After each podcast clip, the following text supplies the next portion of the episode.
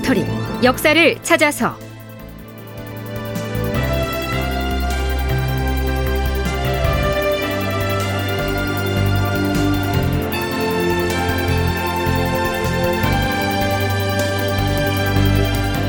제 1068편.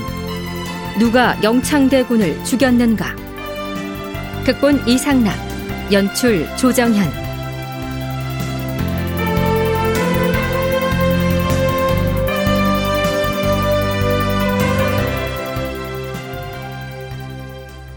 여러분 안녕하십니까? 역사를 찾아서의 김석환입니다.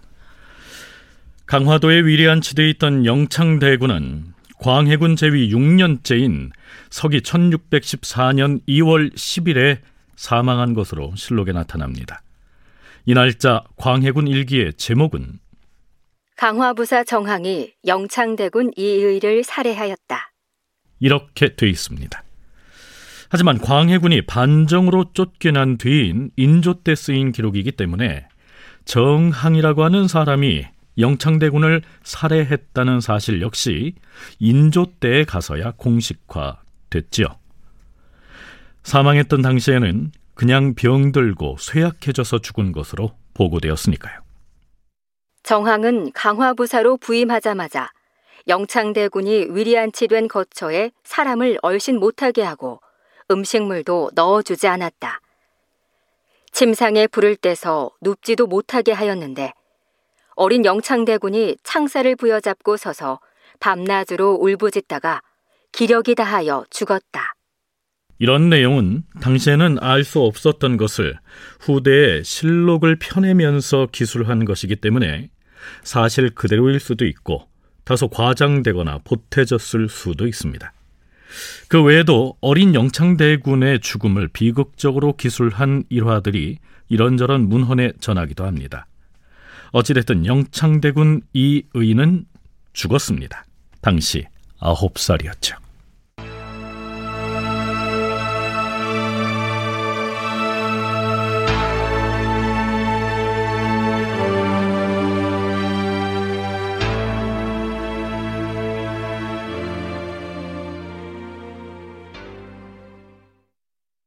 자, 그렇다면 영창대군의 죽음이 전해진 다음 조정에서는 어떤 움직임을 보였을까요? 그의 죽음이 알려진 바로 그날 사헌부 관원 두 사람이 편전으로 들어옵니다.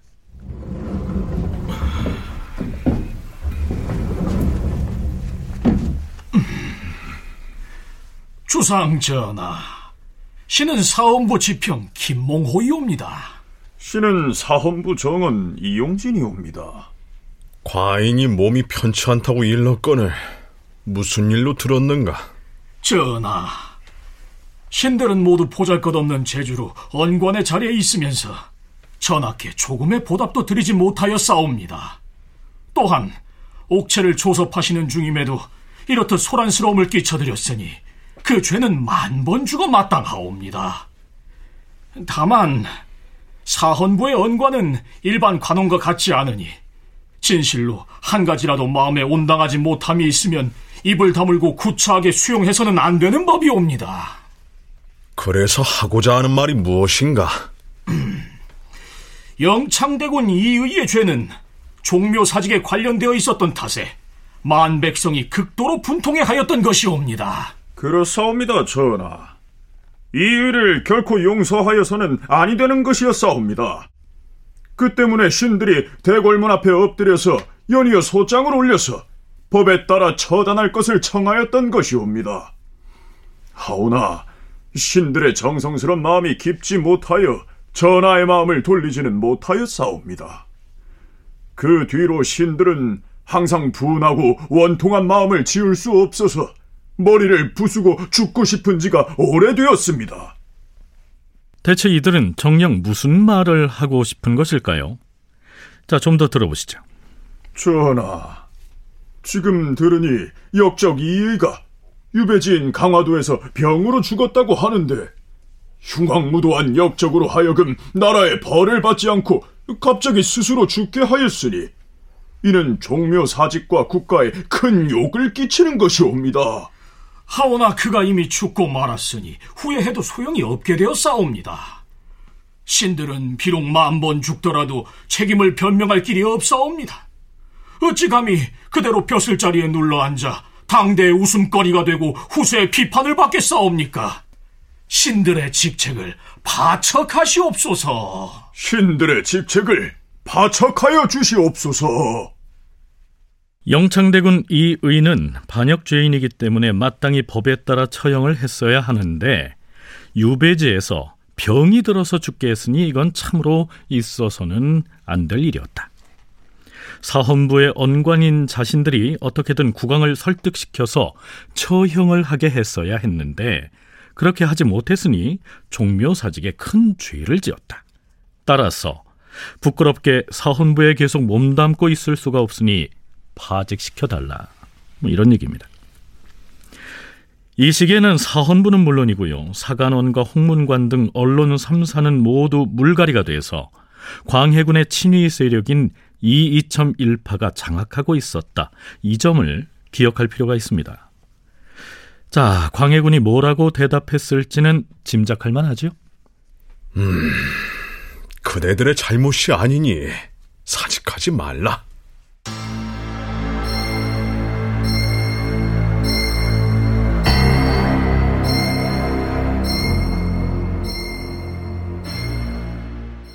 다음 날인 2월 11일 이번엔 사간원의 수장인 대사관 윤선이 들어옵니다.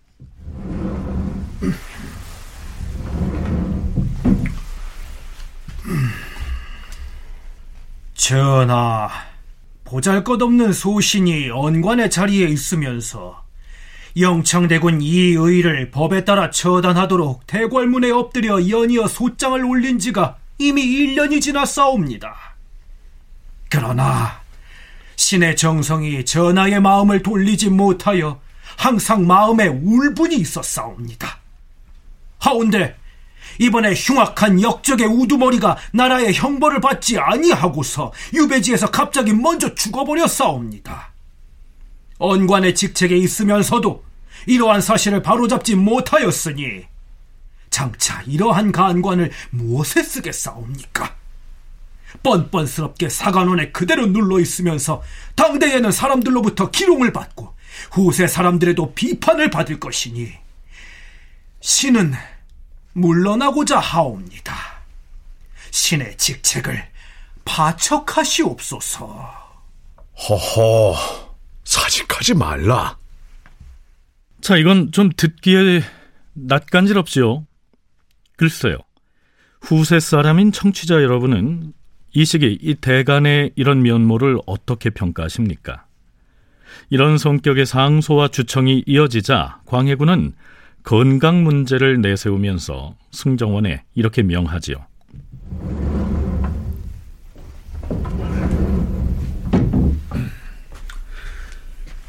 부르셨사옵니까, 전하?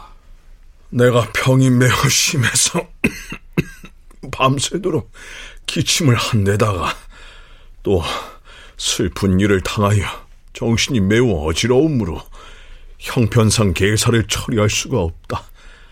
수삼일 조리하여 회복될 때까지는 삼사에서 계사나 차자를 올리지 말라고 이르라. 예, 그리 전하겠사옵니다, 주상 전하.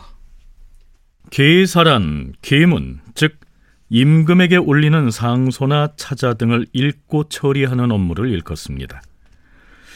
광해군으로서는 다투듯 연이어 올라오는 대간의 이런 상소나 주청을 방치해 두기가 다소 어색했던 모양이지요. 그런 다음 광해군은 이렇게 명합니다. 음, 강화별장 이정표는 우선 도성으로 올라오라 하고 대신에 이영경을 보내서 이이의 장례가 끝날 때까지 강화별장 자리를 대신하게 하라.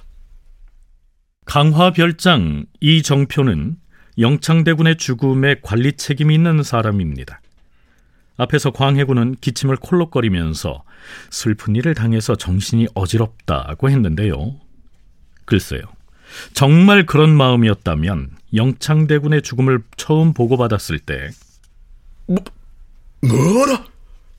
이가 강화대 유배지에서 병이 들어 죽었다고 하였느냐? 도대체 강화 별장은 관리를 어떻게 하였기에 그 어린 죄인을 병들어 죽게 했다는 말인가? 의금부에서는 강화별장 이정표와 강화부사 정황을 즉각 포박하여 압송하라! 이랬어야 하지요. 물론 임해군의 죽음을 보고받았을 때에도 광해군은 왜 죽었는지 그 경위를 알아보려고 하기는커녕 임해군을 죽인 장본인을 나중에 오히려 진급까지 시키지 않았습니까? 그 인물이 바로 이첨일파인 강화별장 이정표입니다. 이정표는 그런 인물이었죠.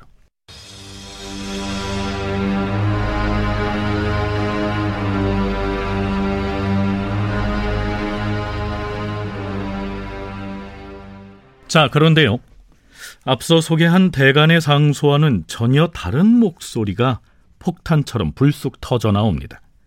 그 폭탄은 바로 부사직 정온이 올린 상소문이었습니다. 부사직은 실직, 즉 실질적인 직책이 아니라 녹봉을 주기 위해서 부여한 종오품의 벼슬입니다.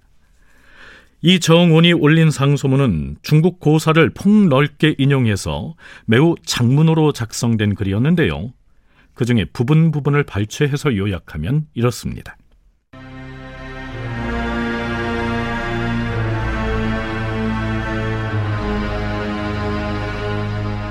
주상 전하, 영창대군 이의는 단지 한 명의 왕자일 뿐이옵니다. 그가 역적의 무리로부터 추대를 받았다고들 하나 그 말은 단지 역적들의 입에서만 나왔을 뿐 옥립하려 했던 자취나 근거가 없었사옵니다. 아직 어려서 아무것도 아는 것이 없는 어린아이가 어찌 반역을 꾀할 마음이 있었겠사옵니까? 만약 대학연의의 저자이기도 한 송나라의 진덕수 같은 사람이 우리 조정에 있었다면 결코 그를 죽이라고 청하지는 않았을 것이옵니다. 돌이켜보면 삼사가 지난해부터 올 봄까지 오랫동안 교대로 소장을 올려서 영창내군을 처형해야 한다고 주장을 했으나 전하께서는 그를 측은히 여기시고 끝내 허락하지 않으셨사옵니다. 전하께서 그리한 것은 필시 음, 역사 기록을 뒤져보니 설령 역적의 아들이라고 해도 죽이지 않고 나이가 차기를 기다렸다는 사례가 있는데 하물며 나이 어린 과인의 아우에게 어찌 형장을 가할 수가 있겠는가? 우선 강화도에 안치시켜 나이가 차기를 기다리면서 그의 마음가짐과 행실이 어떠한가를 살펴보고 난 다음에 천천히 처분을 내려도 늦지는 않을 것이다. 이렇게 여기셨던 것이 아니옵니까? 그러나 신하들은 단 한 사람도 전하의 그 아름다운 뜻을 받들어 따르는 자가 없었사옵니다. 삼사의 많은 관원들 중 단 한 사람도 전하를 덕으로서 사랑하는 자가 없었기에 영창대군을 죽이라는 목소리만 내었던 것이옵니다. 이렇게 되니 전하의 처지는 점점 고립되어서 측근의 전하를 진정으로 돕는 자를 찾아볼 수가 없었던 것이옵니다. 더욱 가슴 아픈 것은 전하께서는 영창대군을 죽이지 않으려고 하셨으나 영창대군의 처소를 관리하던 정항이란 자가 그를 죽였다는 사실이옵니다. 주상 전하, 사람을 죽인 자는 사형시키게 되어 있는 것이 매우 엄한 국법이옵니다. 죄 없는 평범한 사람을 죽인 자도 용서할 수가 없을진데 하물며 우리 임금의 친동기를 죽인 자라면 말에 무엇하게 싸웁니까? 신의 어리석은 생각으로는 정황을 당장 잡아다가 처형하지 않는다면 아마도 전하께서는 선왕의 사당에 드실 면목이 없으리라 여기옵니다.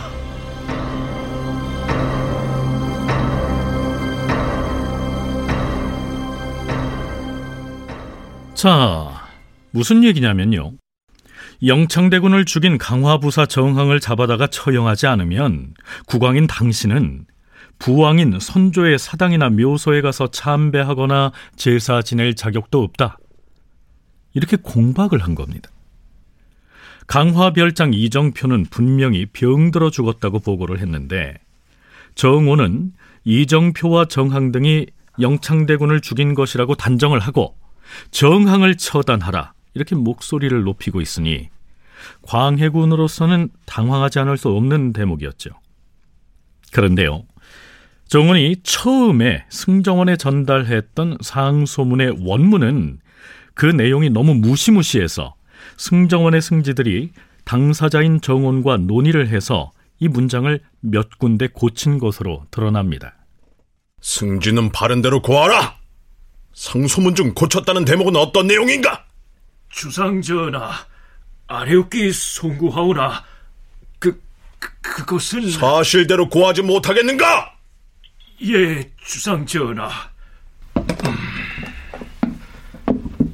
차마 신의 입으로는 읽을 수가. 승정원에서 고쳤다는 내용 중 한 대목은 이렇습니다. 전하께서는 영창대군의 일을 끝내 마음대로 하지 못하시고 결국 추악한 무부의 손을 빌려 그를 죽인 것이옵니다. 그러니까 광해군이 직접 죽이진 않았으나 결과적으로는 영창대군의 처소를 지키는 무사의 손을 빌려서 어린 아우를 죽인 셈이다. 이런 뜻이지요. 원창의 경상대 학술연구 교수의 얘기 들어보시죠. 그 시해를 한 것에 대한 처벌을 하지 않는 거는 방관하는 거는 광해군도 그런 마음이었구나 하는 걸 우리는 느낄 수 있는 거죠. 아무도 그거에 대해서 얘기는 하지 않았는데 정원이라고 하는 인물이 얘기를 한 거예요. 당신이 죽이진 않았는데 무부가 영창대군을 시했다, 죽였다. 그러면 그 사람을 처벌해야 되는데 왕이 처벌하지 않는 거는 당신이 죽인 것과 마찬가지다라고 얘기했기 때문에 이게 광해군이 팍 돌 수밖에 없는 거죠. 광해군 당신이 영창을 죽인 거나 마찬가지다. 죽였다. 이렇게 얘기를 하니까 광해군이 정말 신경질이 날 수밖에 없는 거죠. 자, 이제 광해군의 다음 행보가 궁금하죠.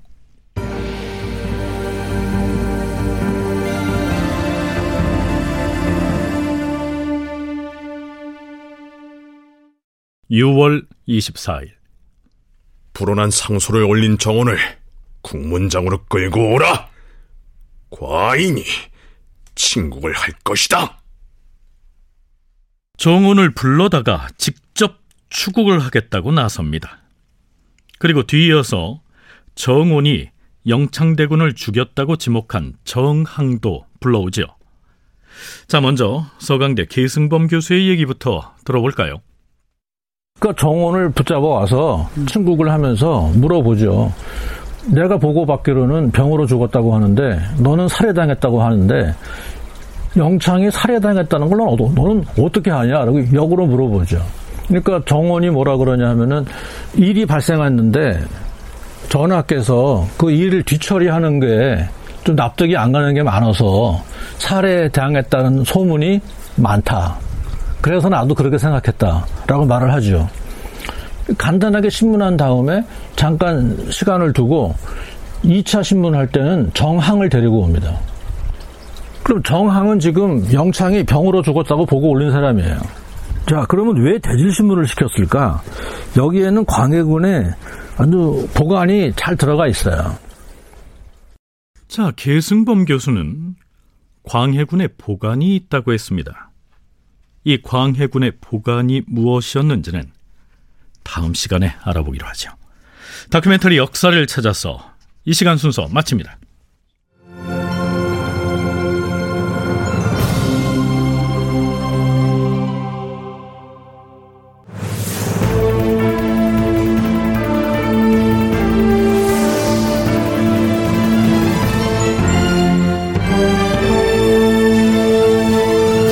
다큐멘터리 역사를 찾아서 제 1068편 누가 영창대군을 죽였는가 이상락극본 조정현 연출로 보내드렸습니다.